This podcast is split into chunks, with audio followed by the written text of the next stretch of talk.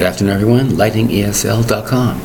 Today's word is grave. G R A V E. One syllable. Grave. Now, there's t- normally two different ways of thinking about the word grave. A grave is a place in the ground after somebody dies and put into a casket, possibly. It goes into a special place called a grave, which is usually below ground level. It's called a grave. However, the word grave can also be certain grave circumstances of life. Certain bad or very, very serious incidents is very grave. His health is very grave. The situation of the weather is very grave. Certain serious things are going to happen of grave concern. Be aware of these things. Certain things can happen to you, happen to them, happen to animals and creatures. A very grave situation, like a tornado or a flood or destruction of some kind, is a very grave situation.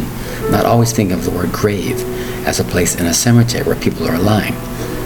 As you can see, the word grave, G R A V, has two distinct meanings used worldwide. Thank you very much for your time. Bye bye.